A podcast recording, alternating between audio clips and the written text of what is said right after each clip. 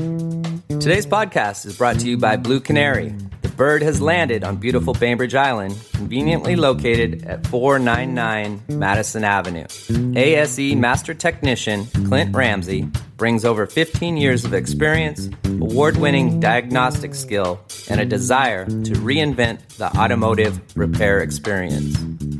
Schedule an appointment online at bluecanary.biz or call them today at 206 451 4220. GreatNorthernElectric.com, serving our Bainbridge and Kitsap neighbors with solutions for anything electrical in your home. 206 842 3620. This segment of the Bystander Podcast is brought to you by Eagle Harbor Insurance. We don't sell insurance, we help people buy it. This has always been their motto and continues. They understand every family has different insurance needs, be it coverage or premiums. No two cases are the same, and they will always do their best to guide you into the proper coverage to fit your budget. They are here to help anytime. Give them a call at 206 842 7410 or contact them online at eagleharborinsurance.com.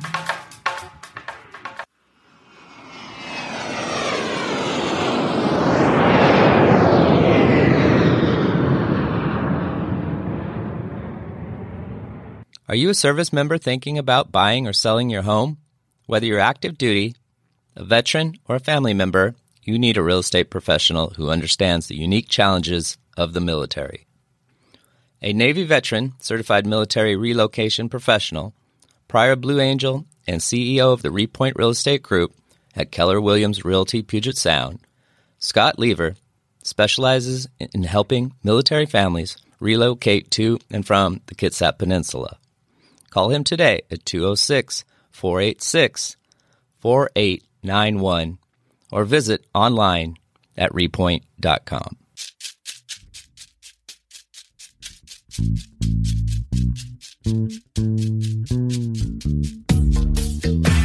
I got something for your mind, body, and soul.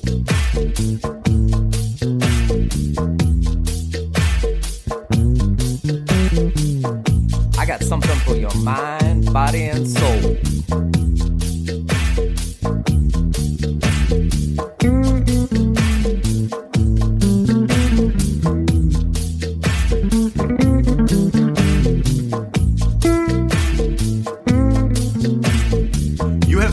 Bystander Podcast. Now here's your host with the most, Tiny Tim.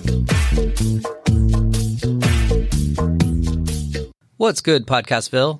Today, I would like you to set in for an inspirational and diverse gathering of voices exploring the redoubled challenges facing citizens. Today, I'd also like to welcome Town Hall Seattle as a podcast partner. Today's speakers came from Rainier Arts Center on November 4th, and this audio is presented to you by Town Hall Seattle and the Bystander Podcast. Enjoy. Well, good evening to all of you. Thank you for uh, braving uh, the weather and the darkness to come out and be with us tonight. Um, very much appreciative of you all. Um, I just want to say thank you to Town Hall and to Edward for hosting us tonight. Um, and also a, a, huge thank you to Vlad Verano, who was really um, the reason that we were here, here today. He was the one who collected the fine works that are in the book Fly to the Assemblies. I also want to thank the fine readers that we have today. Um, this is the third time doing something like this, and uh, this is, but it is the first time that we are opening it up to not only readings from the book, but also readings um, from our past, uh, and some voices from the past um, who uh, could have been speaking two minutes ago in terms of their, um, in terms of their their prophecy, if you will, about um, our current day and age. Um, with that being said, I. Uh, uh, someone asked me today, um, you know, what makes me hopeful about the future, and, uh, and specifically the future of our country. And that was uh, a large question because that's something that I've been attempting to uh, answer for myself in these last few years. Um, I guess to be honest, I'm not necessarily hopeful. I don't. I don't derive hope, I should say, from our past are from our present. Um, it doesn't necessarily satiate my, my hunger for hope looking back, uh, looking at right now.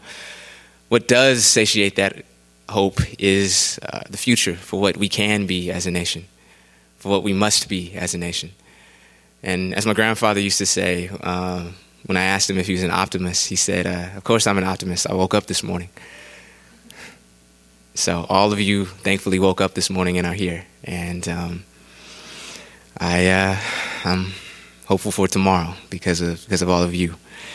Um, with that being said, uh, let's kind of just go ahead and get into our program today. I am uh, so blessed to be joined uh, by some of the most fabulous readers and writers uh, that the city has on offer. I would say that this nation has on offer, but I, I might be overdoing it. I don't know. Um, so our our first reader will actually be me. I, I know him very well. Uh, it's uh, I will be reading a reading called "A Search for Identity in the Land of the Free." After me will be the multi-talented Sefriana Day, uh, reading a poem, actually, Dark Testament by Pauli Murray, one of my favorite poets. We will then have uh, Chris Kendall, a wonderful Rainier Beach community member, uh, reading The Kids Are All Right for now. And then we will have the incomparable uh, Tyrone Beason, who is uh, many compare to uh, a modern day James Baldwin. But it, and fortunately enough, he will be reading James Baldwin a uh, called uh, America's of reading called America's Beginnings. Uh, we will then have the talented Alex Gallo Brown, poet, Renaissance man, uh, reading Workers of Natural Food Grocery Stores Unite, a, a reading that is in uh, Fly to the Assemblies, that is available at that very table for the low, low price of $14.99, I believe. Um, and then we will finish off with the great Cecilia Hayes reading Freedom Day by uh, originally done uh, by Ella Baker. So, um, yeah, I will go ahead and uh, and start us off here. Um, this uh, reading, A Search for Identity in the Land of the Free, is something that I, I wrote while I was a columnist at the Seattle Weekly, um, and still could have an opinion before I switched to being an, unbiased journalist at my, my current publication. Um, but uh, it was uh, it was a year after um, the 2016 election, and when I kind of finally had time to really assess um, the state of the world, the state of myself, the state of my community, and what I really wanted to do. Um, and it was also sort of a um, autopsy, if you will, um, and, a, and a call out uh, to our country on um, that many times doesn't take the time for, for extended self reflection. So. So here it is uh, Search for Identity in the Land of the Free. For the last year, America has been in the throes of increasing internal conflict. But this country has long been suffering from an identity crisis since just before the ink dried on the first sentence of the Declaration of Independence. Who can claim this nation as a land of opportunity? Who deserves its freedom and liberty? Who is subject to its justice? Whose humanity is affirmed by its laws? Whose voice is amplified? Whose is muted? It's a shame such questions continuously confront a nation so ill equipped to handle the burden of self examination. As Alexis Tocqueville long ago pointed out while documenting our infant country, Americans can do simplicity quite well. Grappling with nuance, not so much. This wrinkle plays into our society's preference to view this nation's role as that of an undimmed light in the theater of human history We'd rather forego any critical collective appraisal of our past hand in producing our present's harvest of national polarization, deep seated mistrust of our institutions and each other, and our societal inequities. It's the reason an increasing number of us have little recognition of the America our fellow citizens dwell in. And no, I'm not referencing, referencing the rural enclaves that the media rushed to cover after last year's election. I'm speaking to the psychological terrains of what it means to be a woman, impoverished, a person of color, transgender, and elderly in this country. These lies exist near a wavelength along a spectrum still unseen by too many. Much too often, we'd rather view a manufactured version of the United States that plays out like a Disneyfied version of a Grimm Brothers fairy tale. Discarded of all of its untidy parts in favor of happy endings carrying the message that no matter what came before, all is well. It's this version of America still holding much of our civic imagination captive, replete with a message that with a bit of grit and hard work, all is attainable, no matter the systemic barriers. The last can be first, the feeble turned dominant, and the powerless transformed into the mighty. It's this America that greets black football players kneeling with confusion, mass protests of police brutality with derision, and rampant reports of sexual assault with dismissiveness, unless it satiates a craving for celebrity news. It's this version of America that persists even after that election, which took place one year ago this week, providing a traumatic shock for many, but sadly little vision for a way forward. Those resisting our current administration may offer opposition, but scarce on that menu is a new way of life, our reimagining of the mechanisms guiding this country. Too, too many, Trump comes across as an aberration, not an inevitable reckoning for a society in radical need of reflection and an uprooting of its mythic fables so as to leave a flagrant truth. Instead, we hear that America is a strong nation that will weather the storm. Indeed, ours has been a powerful nation. It has been a wealthy nation. It has sometimes been a generous nation. But has it ever truly been a great nation? It cannot be until we acknowledge the truth of who we are.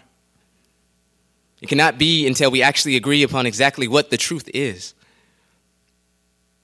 It certainly won't be if we continue force feeding our citizenry a version of America fueled by fantasy over fact and resort to anger whenever one of their fellow citizens can no longer stomach swallowing such fodder and decides to speak out or take a knee. Great nations sacrifice comfort for honesty, myths for reality, and coerced uniformity for revered variety. No, America is not a great nation, and it was not before Trump. But it can be after him. It first must start with a vision of an America with new values, new principles, a new understanding of our common good, a new meaning of what it is to be American.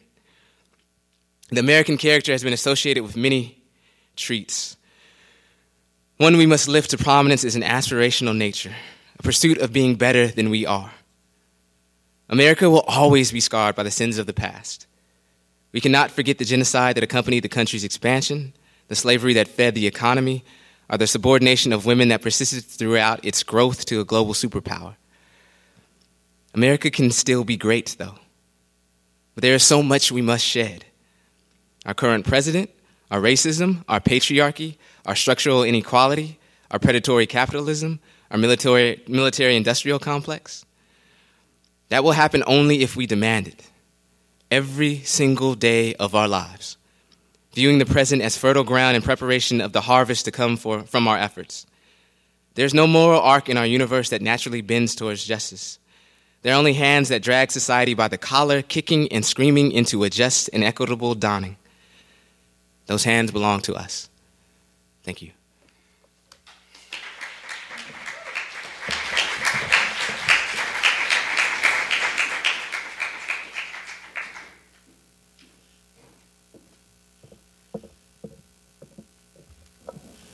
This is so tall. All right. Hello, everyone. Um, as Marcus said, I'll be reading a piece by the late Pauli Murray, who I just learned about a few days ago. Thank you, Marcus. Uh, Pauli Murray was a civil rights activist, a lawyer, a pioneering feminist, a labor organizer, the first woman to be ordained as an Episcopal priest, and a writer. and she was most active in the 1940s and 50s. And Pauli Murray sought to provide unfiltered truth about and a testimony about the past and the present and the future of the nation that she lived in. Um, and as Marcus kind of alluded to earlier, her words, I feel, are very true to where we are today. And this piece is called Dark Testament by Pauli Murray. I sing of a new America, separate from all others, yet enlarged and diminished by all others. I am a child of free man and slaves, having neither superiors nor inferiors, progeny of all colors, all cultures, all systems, all beliefs. I have been enslaved, yet my spirit has been unbound. I have been cast aside, but I sparkle in the darkness. I have been slain, but I live on the rivers of history. I seek no conquest, no wealth, no power, no revenge. I seek only discovery of the illimitable heights and depths of my own being. But love, alas, holds me here, consigned to a sacrificial flame to burn, and find no heart's surcease until its most enduring uses I may learn, that teach me. Hope is a crushed stalk between clenched fingers, hope is a bird's wing broken by a stone. Hope is a word in a tuneless ditty, a word whispered with the wind. A dream of 40 acres and a mule, a cabin of one's own and a moment to rest. A name and place for one's children, and children's children at last. Hope is a song in a weary throat. Give me a song of hope and a world where I can sing it. Give me a song of faith and a people to believe in it. Give me a song of kindliness and a country where I can live it. Give me a song of hope and love and a brown girl's heart to hear it. Thank you.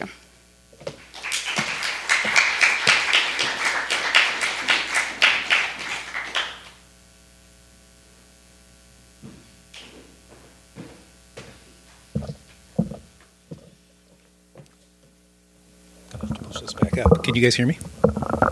Outstanding. I'll take that as a yes.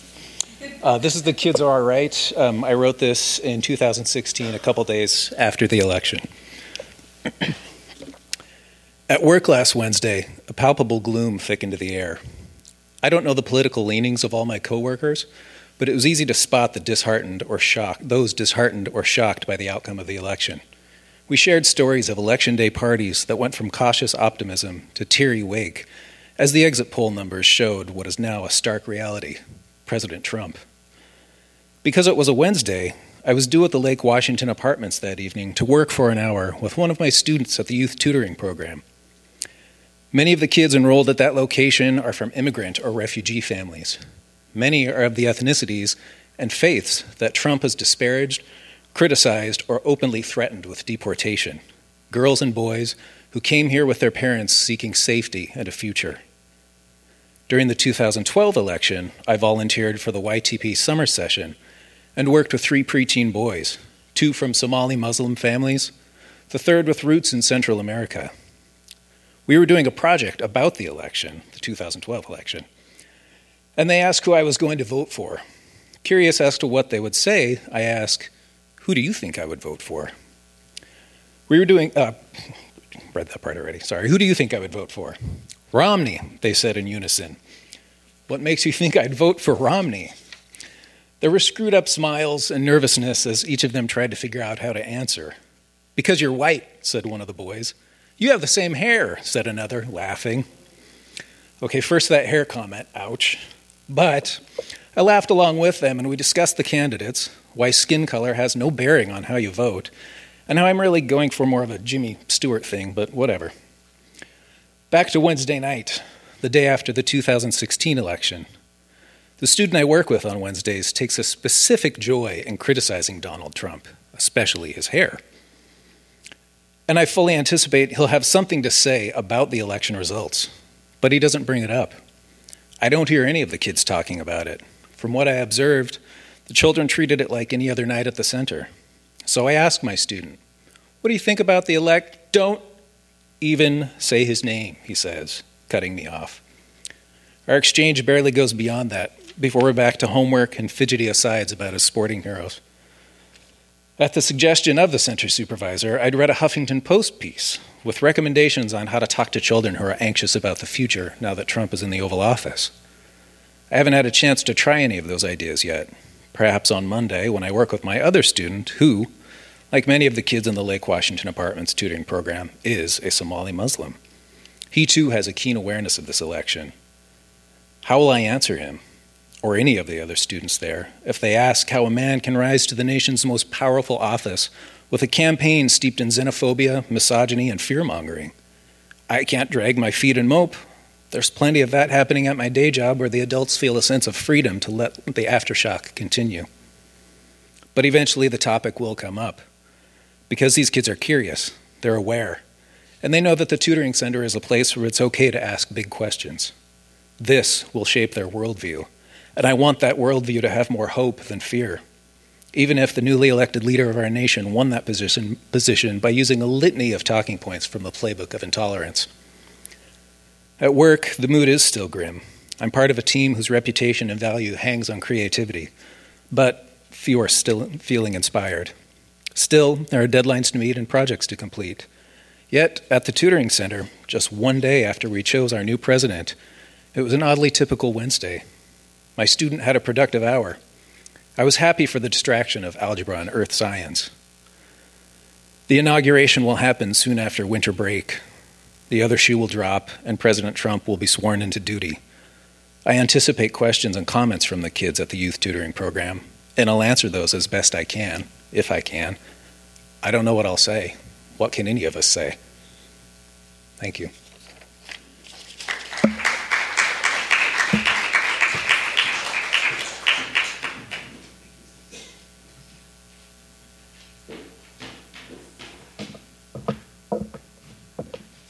Good evening, everybody. James Baldwin happens to be my uh, favorite writer, too, so this is going to be a treat for me. I've never actually had an opportunity to read his work uh, out loud, except outside of my living room when I'm by myself.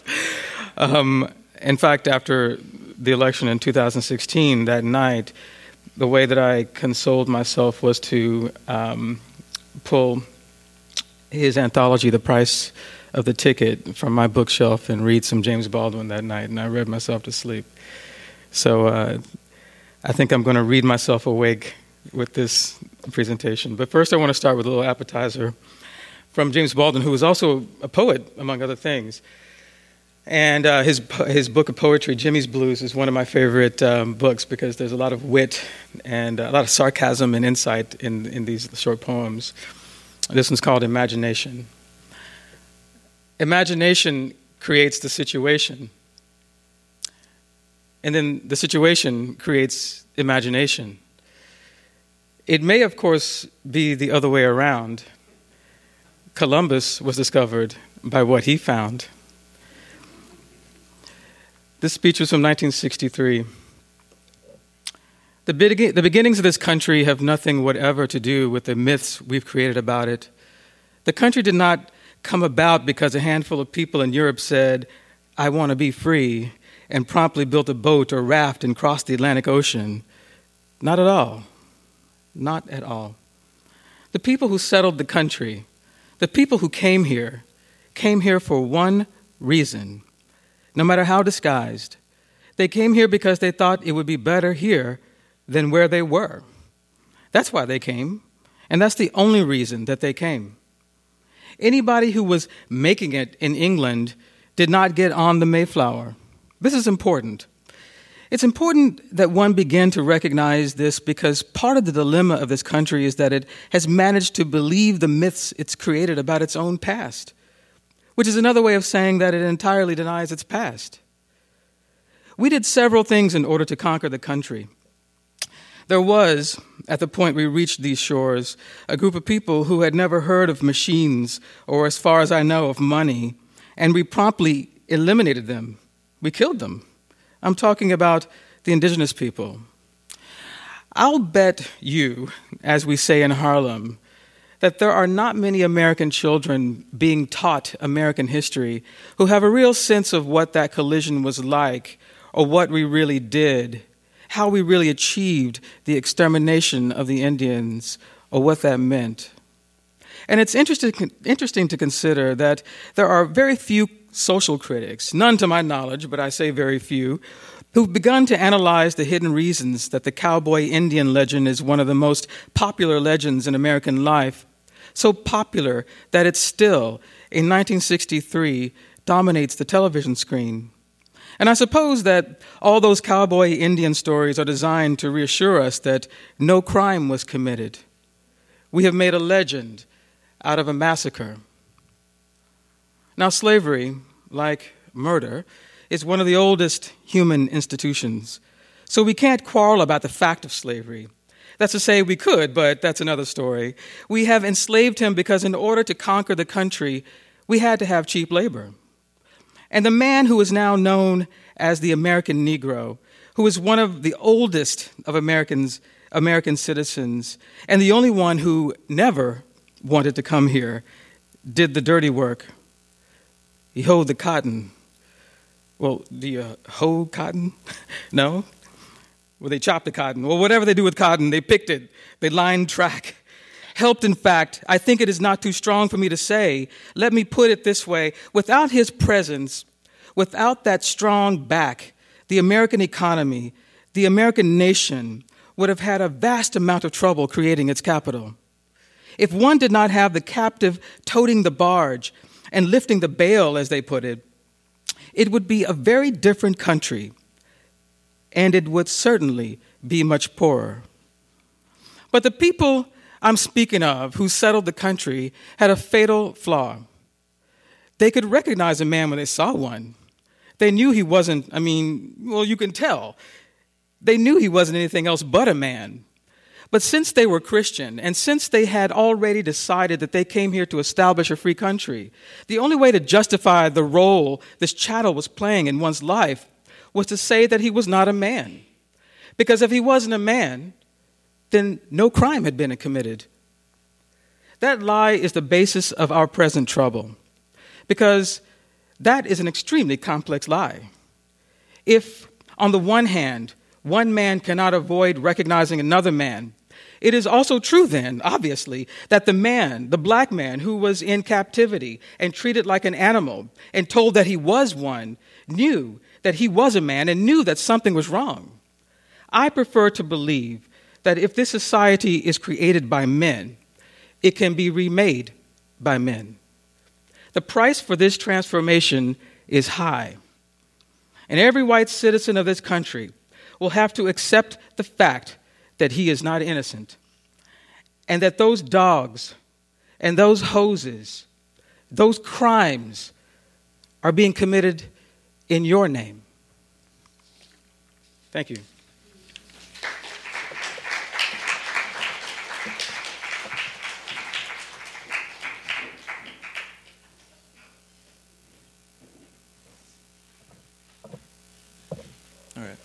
Hello, can you hear me? Yeah? Okay. Um, so I'm going to read you a piece uh, I wrote about a year and a half ago about um, trying to unionize, uh, trying to organize the workplace that I was in uh, back then.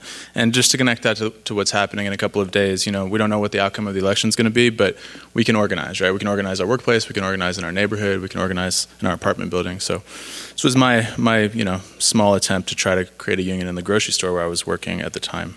This is called International Workers of Natural Foods Grocery Stores Unite. When I think back, it was probably riding the bus home with my coworker that did it. We barely knew each other's names, but we worked in the same department. She was upset, and I let her know that I would listen. Her kid was sick. She already had nine points. Her meth head brother was at home, and if she missed even one more day, they would probably let her go. I had been at the job less than a month, but I knew that something was wrong. I got the job as a cook in a natural foods grocery store outside Seattle with the intention of subsidizing my creative writing. But politics, especially in the wake of the election of 2016, were very much on my mind. Fortunately, my new employer appeared to be a force for good. I believed in people, planet, and profits, presumably in equal measure. It prized cultural and racial diversity and strived to reduce waste. It was good to its workers, providing benefits, lifestyle scheduling, and profit share. It gave back to the community. It didn't take long, however, for a different picture to emerge. On my third week, I was scheduled to work seven days in a row. Lifestyle scheduling then appeared to be more of a suggestion than a hard and fast rule. The manager's style was brusque, top down, and impersonal, and the benefits were not available for the first three months, which meant that if we called in sick, we accrued attendance points at the rate of three for each absence, two every time we missed an hour or more, and one when we arrived more than five minutes late. After we accumulated 10 points for any reason, even a legitimate illness, over the course of six months, we would be fired. If that policy seemed harsh, the reality was even harsher. We could be fired for any reason, even none, at any time. Since Washington is an at will employment state, employees without union protection serve at the whim of their employer. They can be hired and fired at will. And at the National Foods grocery store, despite its progressive pose, we had no union. We were completely under management's control. I was vaguely aware that it was a non-union store before I began, but it became it came fully to my attention after union organizers began visiting workers' homes. News of the activity trickled back to management, who responded by posting flyers in the break room in the hallway near the clock where we punched in. They were so sorry the union was harassing us. Under no circumstances were we to give out information to, about our coworkers. They were here to support us during this difficult time. Those flyers made my blood boil. They hadn't asked us whether we wanted to be part of a union or not. They hadn't given us that choice. I'd worked in a gr- union grocery store before, and I knew the benefits that unionization could bring better wages and benefits, a more reasonable attendance policy, representation in the workplace if management gave us a hard time. But there was broader political import, too. In a time of the populist authoritarianism of Trump, unions, in my mind, represented social democracy. They required people to imagine themselves as part of a larger social project in solidarity with people who they, they didn't personally know.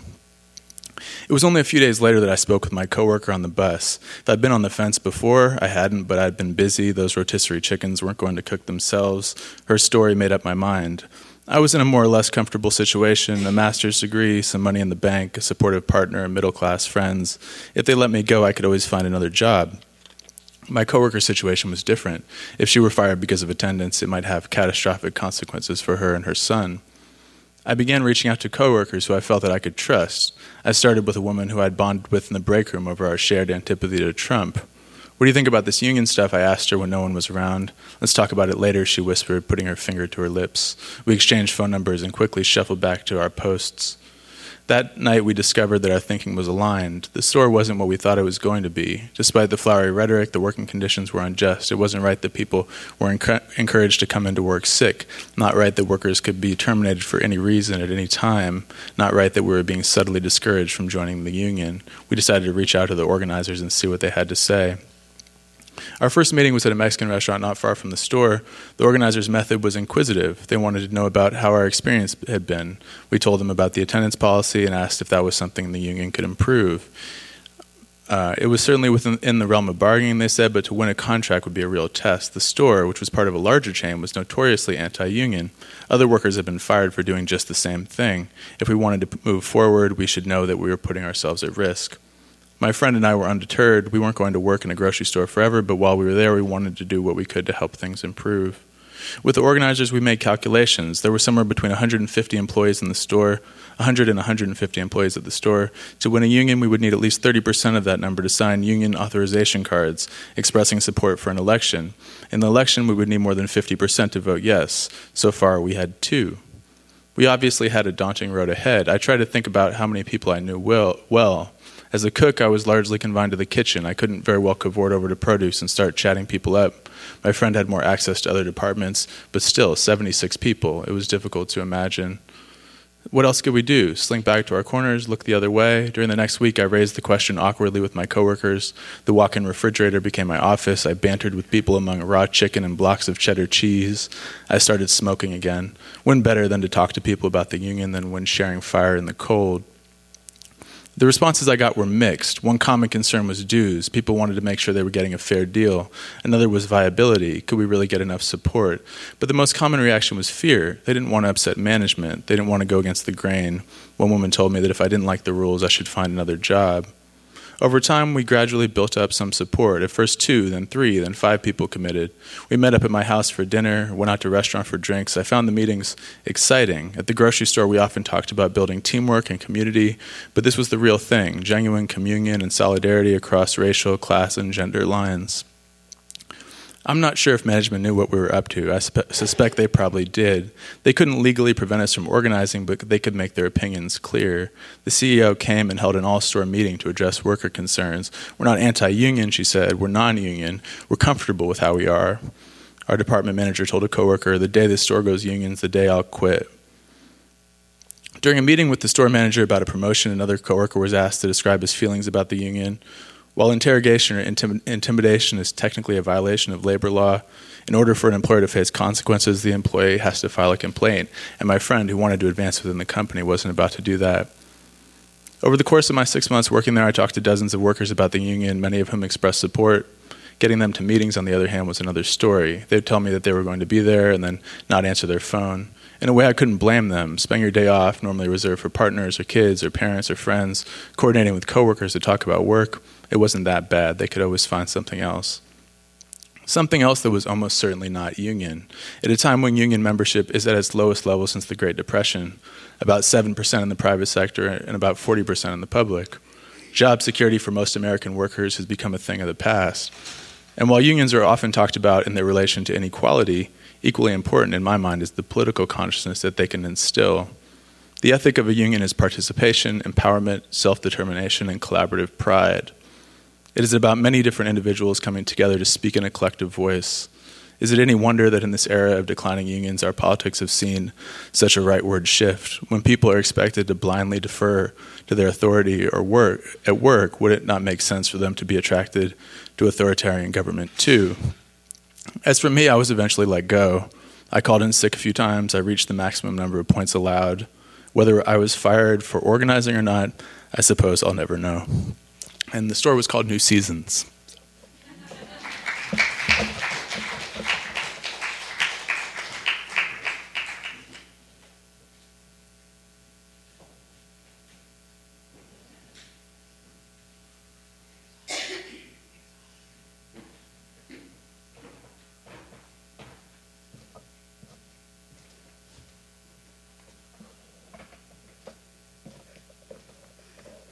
Good evening. I'm going to be reading from Freedom Day by Ella Baker, um, which is a, an uncommon privilege for me because my folks come from Oakland, Mississippi.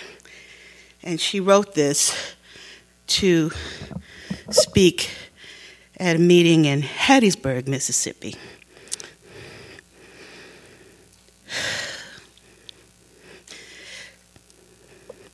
This is rather unusual. Aaron Henry said that I had had my fling with all the civil rights organizations. Well, my greatest fling has still to be flung. Because as far as I'm concerned, I was never working for an organization. I have always tried to work for a cause. And the cause to me is bigger than any organization, bigger than any group of people. And it is the cause of humanity. This cause is the cause that brings us together the drive of the human spirit for freedom.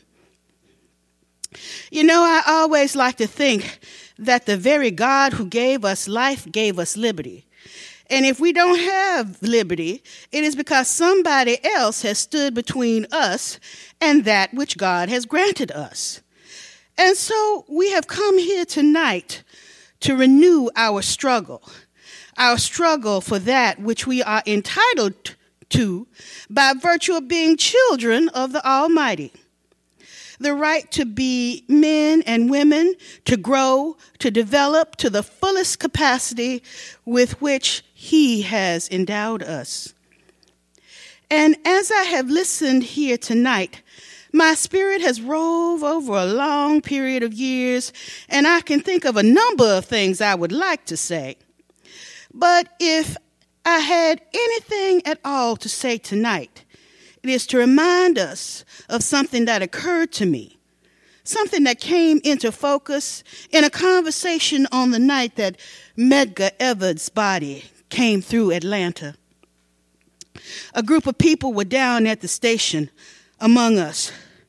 We were there for the purpose of identifying with the great tragedy that had occurred in his being shot to death. And after the ceremony, uh, the, the little ceremony in the station, one of the leading civil rights leaders, I won't name any leadership because it's one of those things, you know, and I won't talk about it too much. But this person said, We are in the final stages of the freedom struggle. And I challenge that. We are not in the final stages of the freedom struggle. We are really just beginning. We are just beginning the freedom struggle. Let me tell you why. Because even tomorrow, if every vestige of racial discrimination were wiped out, if all of us became free enough to go down and associate with all the people we wanted to associate, we still are not free. We aren't free until within us we have that deep sense of freedom from a lot of the things we don't even mention in these meetings. And I'm not talking about Negroes, I'm talking about people. People cannot be free until they realize that peace, we can talk about peace, right? Peace is not the absence of war or struggle, it is the presence of justice. People cannot, pardon me, people cannot be free until there is enough work in the land to give everybody a job. Tomorrow, tomorrow, if we are able to vote full strength, and we still voted our full strength until we recognize that in this, this country, in a land of great and plenty and great wealth, there are millions of people who go to bed hungry every night. That tomorrow, if we were to call up all the able bodied men in our country who could do some work, we wouldn't have work for them to do. And unless we see this thing in its larger perspective, unless we realize that certainty we must, we, we must sing, we must have the inspiration of song, the inspiration that comes from songs like this one that was created and demonstrated here tonight. But we must also have the information that comes from lots and lots of study. And we must come to grips with a lot of problems. We must also know that we are in, in the final analysis, the only group that can make you free is yourself. Therefore, we must be free ourselves from all the things that keep us back. So, in conclusion, let me quote one of my favorite or, or improvise one of my favorite thoughts in scripture. And it has to do with the whole struggle, I think, because it says, for now we are nearer than when we first started. I forget the exact quote, but let us cast aside the works of darkness and put on the armor of light. I love to hear us sing. I've heard a lot of singing in my day. I've been part of a lot of singing, but I know, and you must know, that singing alone will not do it for us. And we are going to have to have these freedom schools, and we are going to have to learn a lot of things in them.